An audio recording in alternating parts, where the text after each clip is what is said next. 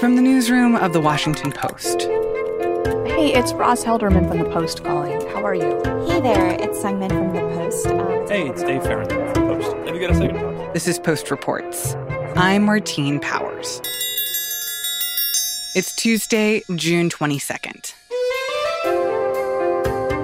Today, the legacy of the Oklahoma City bombing and what a Supreme Court decision means for the NCAA.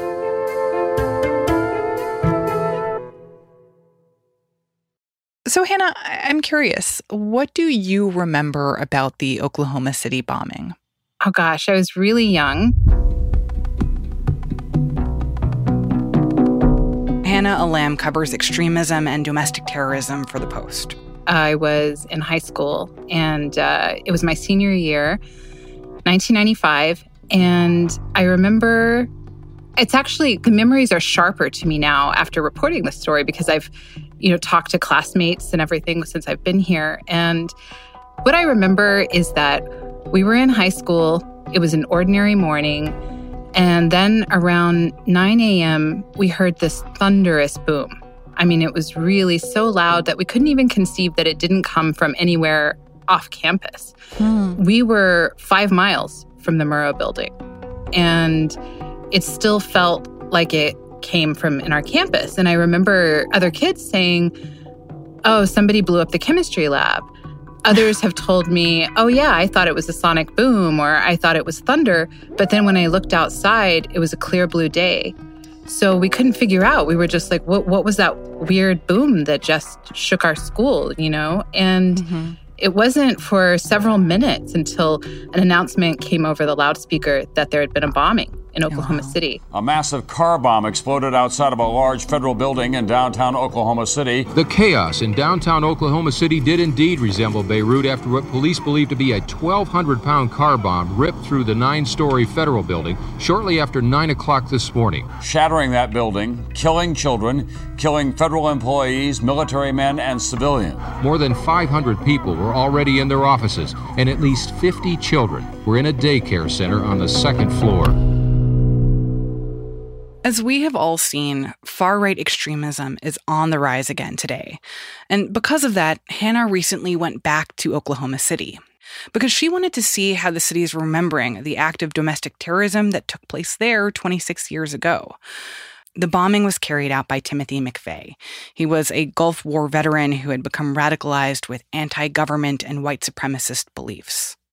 The indictment charges that Timothy McVeigh and Terry Nichols, former Army buddies with a grudge against the government, planned the bombing, selected the Murrah Federal Building in Oklahoma City as their target, bought and stole materials for the bomb, and built it. What really seemed to radicalize him were incidents like Ruby Ridge and then Waco, really, the standoff with the Branch Davidians, you know, where Lots of innocent people died. This morning, investigators began sifting through the embers of the Waco compound, searching for the bodies of more than 80 cult members believed killed in the fire. This afternoon, five of the survivors were arraigned in court on charges stemming from the siege. Investigators hope they'll be able to provide some clues about life and death inside David Koresh's compound. It's my impression that, uh, from what I understand, that it was to the government's advantage that the compound either be demolished or destroyed or burned, uh, because the physical evidence that might have some opportunity of, of uh, disputing uh, their contentions is now destroyed. Who has the ultimate responsibility for the plan that went tragically wrong? President Clinton says he does, and he is offering a strong defense of his decision of Attorney General Janet Reno and the FBI. I mean, lots of Americans who were not extremists were upset about that incident and asked a lot of questions. McVeigh became obsessed with it, though, and, and chose April 19th, the Waco anniversary, to carry out his attack. So on that morning, April 19th, 1995, he drives a truck just laden with thousands of pounds of explosives to downtown Oklahoma City. And at 902, the truck detonates. Authorities now believe the truck that bore the bomb was parked in a space alongside the federal building. A second vehicle may have been nearby to permit the bombers to escape. The FBI said today it was a huge explosion and that the explosive used was most likely a simple combination of fertilizer and fuel oil. And I, I mean, it permanently altered the skyline of Oklahoma City. It left a huge scar and a hole in downtown Oklahoma City. It not only took out the federal building with the daycare where 168 people died, including 19 kids. Oh my gosh. You know, many of them from the daycare. But also, I think people forget that it was, I mean, it really blew apart downtown. Hundreds of buildings were destroyed or damaged, you know, hundreds of millions of dollars of damage. And apart from the 168 people who died, over 600, 700 were injured, some of them seriously, and some of them in ways that, you know, they're still disabled today. So it's a long memory here and it was it's a it was a national pain it was you know one of the worst uh, domestic terrorist attacks in, in the country's history McVeigh was arrested later that day for an unrelated crime, and the next day, police identified him as the bomber. At the time, Merrick Garland was a prosecutor for the Justice Department, and he led their case against McVeigh in 1997. Timothy McVeigh, guilty. Guilty of murder, guilty of conspiracy, guilty on all 11 federal charges that he faced in the Oklahoma City bombing trial. His conviction comes a little more than two years after a massive bomb shattered the Murrah Federal Building, killing 168 people, including 19 children. McVeigh received the death penalty and was executed by lethal injection in 2001. For the survivors of the crime and for the families of the dead, the pain goes on. Final punishment of the guilty cannot alone bring peace to the innocent. It cannot recover the loss or balance the scales, and it is not meant to do so. Today, every living person who was hurt by the evil done in Oklahoma City can rest in the knowledge that there has been a reckoning.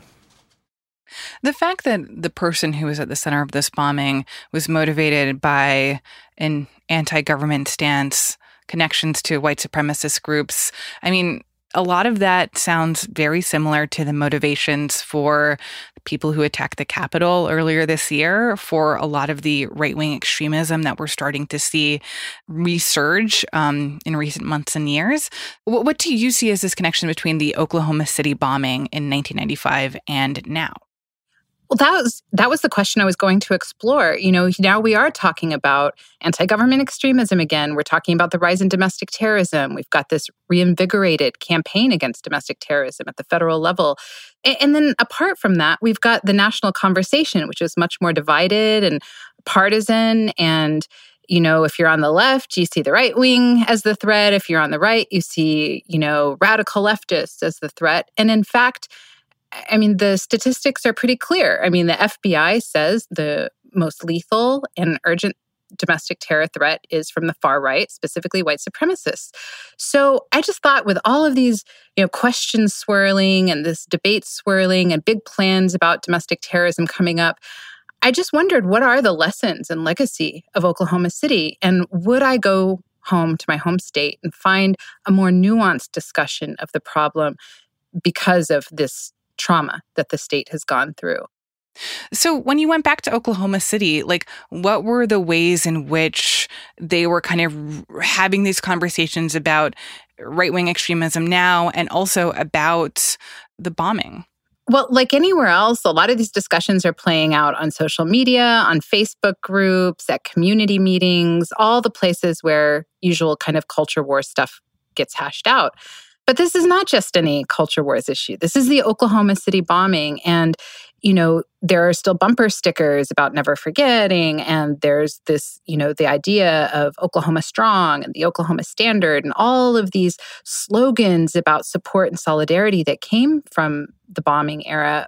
But the way it's discussed now is very much, at least in public, a very, very partisan discussion. The Oklahoma City bombing came back into the news earlier this year when Merrick Garland was named as U.S. Attorney General. He spoke at an event on the 26th anniversary of the bombing in April. 26 years ago, I was sitting in my office in the United States Department of Justice in Washington when an urgent report came through from the United States Attorney's Office in Oklahoma City. It was soon followed by a second urgent report and then a third, there had been an explosion at the Murrah building. it's a tradition at these anniversaries that you don't mention McVeigh's name. It's Hmm. supposed to be all about the families, all about the survivors, all about the overcoming of this terrible incident, not the perpetrator. But Merrick Garland's speech, he mentions McVeigh and he mentions domestic violent extremism and he names the name and he names the problem. Although many years have passed, the terror perpetrated by people like Timothy McVeigh is still with us. Just last month, the FBI warned of the ongoing and heightened threat posed by domestic violent extremists. Those of us who were in Oklahoma in April 1995 do not need any warning. The hatred expressed by domestic violent extremists is the opposite of the Oklahoma standard. And while that was a shock for a lot of the survivors and, and observers, I think a lot of people felt it was an overdue and, and um, necessary conversation to have. And what was the reaction to that?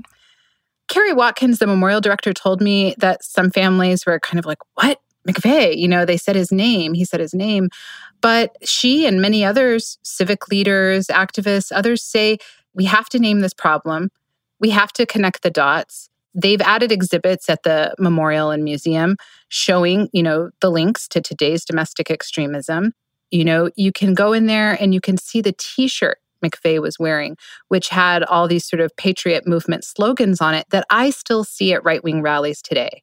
That I saw at the Capitol on January 6th, that I saw at lockdown protests all summer. So the museum and others are, are really trying to make an effort to connect those dots. And do you get the sense that other officials are kind of taking up that same approach that Merrick Garland has taken and drawing this direct connection between the Oklahoma City bombing and right wing extremism now? Well, it depends on who you ask here. This is ruby red Oklahoma. I mean, Democrats really are almost powerless here. It's it's Republican dominated.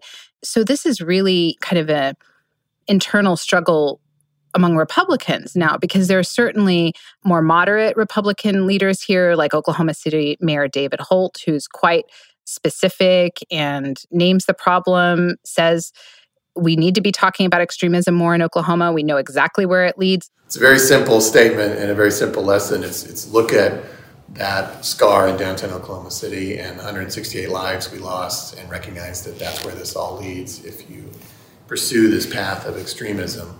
And I hope that our residents have long since learned that lesson, and I hope that Americans everywhere can continue to look at Oklahoma City as a reminder. I mean, it, it was 25 years ago, and it can seem uh, somewhat distant, but uh, it is certainly a potential precursor to the types of rhetoric and behavior that we're seeing now. So let's not go down that path again. To juxtapose that with, you know, Oklahoma Governor Kevin Stitt, who's a, a Trump-backed Republican, he gets up, he never names domestic violent extremism. He talks about the forces of hate and violence generally, but he doesn't name it. And then he says something about forces seeking to cancel us. Never in our lifetime has it been easier for us to be divided. There are groups that refuse to listen to another point of view. They try to cancel anyone who sees the world differently. And the message was unmistakable. He did not name domestic violent extremism, which we know to be a far right phenomenon in this case. Instead, he he was trying to basically take a jab at the left. We need to remember it's okay to disagree on the details and still be friends. There's a lot of other Republicans who are in power. I talked to five, six of them, uh, very senior Republicans here, who who did the what about you know sort of turn of conversation. When I would ask them about it, they'd say, "Yes, yes, it's terrible. What happened? We don't like to see those violent scenes." Shame, you know, we see those with the left and the civil rights protests, and we see, you know, they immediately pivot to anything but acknowledging the kind of ideology that was behind it. So, for survivors of the bombing, do they have a concern that there is a missed opportunity here in terms of using their experience as a cautionary tale for the kinds of violence that we're seeing now and could see more of in the near future? Some do, some don't. And it is, again, politically fraught. I mean, most Oklahomans are conservative Republicans. That's how they vote. And so I think for some of the families, what I'm hearing is this they're torn, you know, their sort of party and ideology and sensibilities are out of step with what they experienced firsthand and the devastation. And well, you look at someone like Fran Ferrari. I was 40 at the time, and I thought I was doing fine for any 40 year old woman. I was, you know, the, the weekend before, I was at the barn. I remember I could unload bales of hay, 50 pound feed sacks, dog food bags. She had an active, full life. And in an instant, in an instant, McVeigh took that from her. And one of the things I realized a number of years ago was that I think my experiences being hurt in the bombing, it took away what I considered what was going to be my process in aging. Because at 40, that is kind of that, you get a bit reflective. And I feel like the, if it sounds terrible to say, Timothy McVeigh and his buddies took away my aging process. And every April, she remembers what it felt like to have that taken from her in an instant, to have that her life changed like that. And she said that the memories usually start on April 1st, and she kind of plays out April all the way until April 19th. But this year, she happened to be watching the news and she was watching the January 6th attack on the Capitol, and she heard glass shatter. And that instantly took her back to her office, to the rubble, to that feeling of being trapped. Very basic level, my body still remembers, my head still remembers, even though I know, you know, like watching on, for, on, on January 6th, even though watching and very, I mean, it's amazing how in a snap you can just go back to that, that, that, uh, talking about primal, that basic memory and that being scared. That's, yeah, that, that, I don't know why, like, no, I, I guess that is why that one bothered me, yeah. The glass breaking. She says, I wouldn't wish anyone to go through what I went through. So, you know, it, she says it's not it's not wise to play down the seriousness of the ideologies that influence this. It's not wise to look the other way as groups today radicalize under those same ideologies. And um, so she just said she's moved away from the Republican Party because of the extremism, now identifies as an independent, and has changed in a lot of ways and really wants to see the state leaders taking this issue seriously and putting aside the partisan part of it and just saying, this is an attack that changed my life, changed the state, that changed the country in many ways. And yet here we are staying quiet as these forces gather again. That makes her very nervous and, and fearful. So that it is, it's still very fraught, and and I don't think anyone wants to shy away from the conversation. And among the survivors and family members I spoke with, but I think they want to have it in a way that's a conversation starter and not a conversation stopper. And so if you hear, if you start with far right, far right, far right, I think a lot of people are going to tune out. And that that was the the feeling. How do you effectively deliver the lessons and the legacy of this bombing in a place like Oklahoma. Hannah Allam covers extremism and domestic terrorism for The Post. Rennie Svirnovskiy produced this story.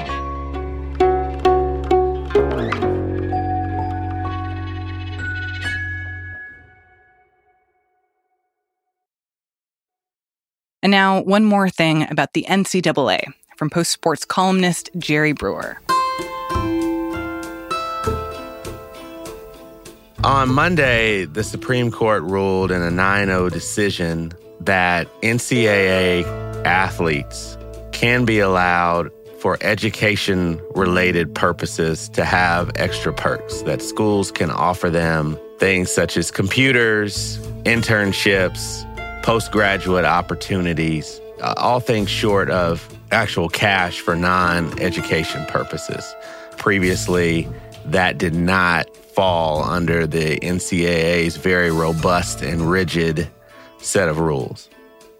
In 2019, the NCAA reported $1.1 billion in revenue, but they provide little or no compensation to their student athletes. Not a lot is going to change after this ruling. It does not allow players to get paid. It's not like all of a sudden the star quarterback is going to be able to put $200,000 in his pocket. I mean, we're, we're talking about maybe an internship that might pay 5000 is accessible to him 2500 souped up laptop is something that colleges could provide but what's interesting is when you look at the supreme court ruling you're starting to wonder if they're sending a signal that they're willing to have a bigger conversation if it comes before them about the entire college sports model most of the revenue from the NCAA goes toward funding pretty much everything except the players themselves.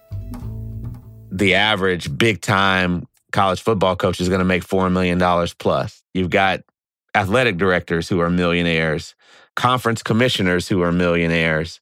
How you square that with unpaid labor? Now, the NCAA, all of college athletics would tell you their business model is predicated on the fact that people see them as an amateur sport, that they are not a professional sport.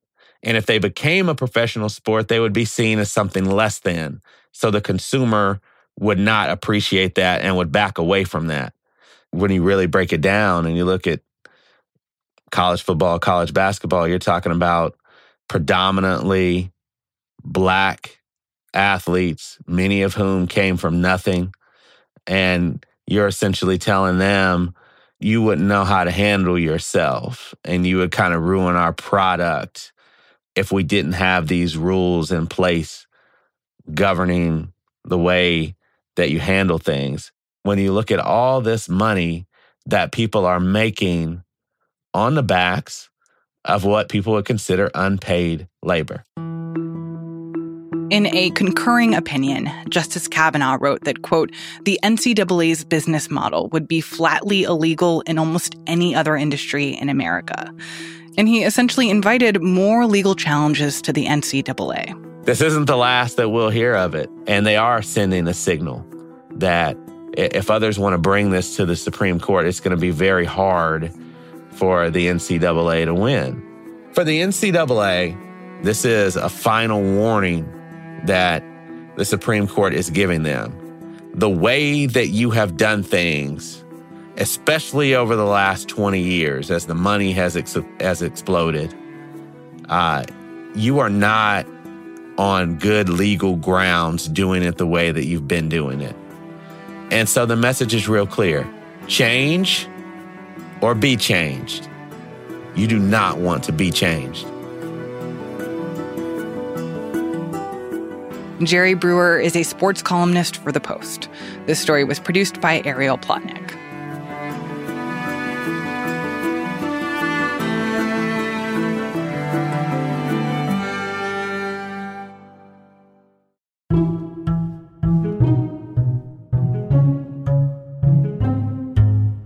That's it for Post Reports. Thanks for listening.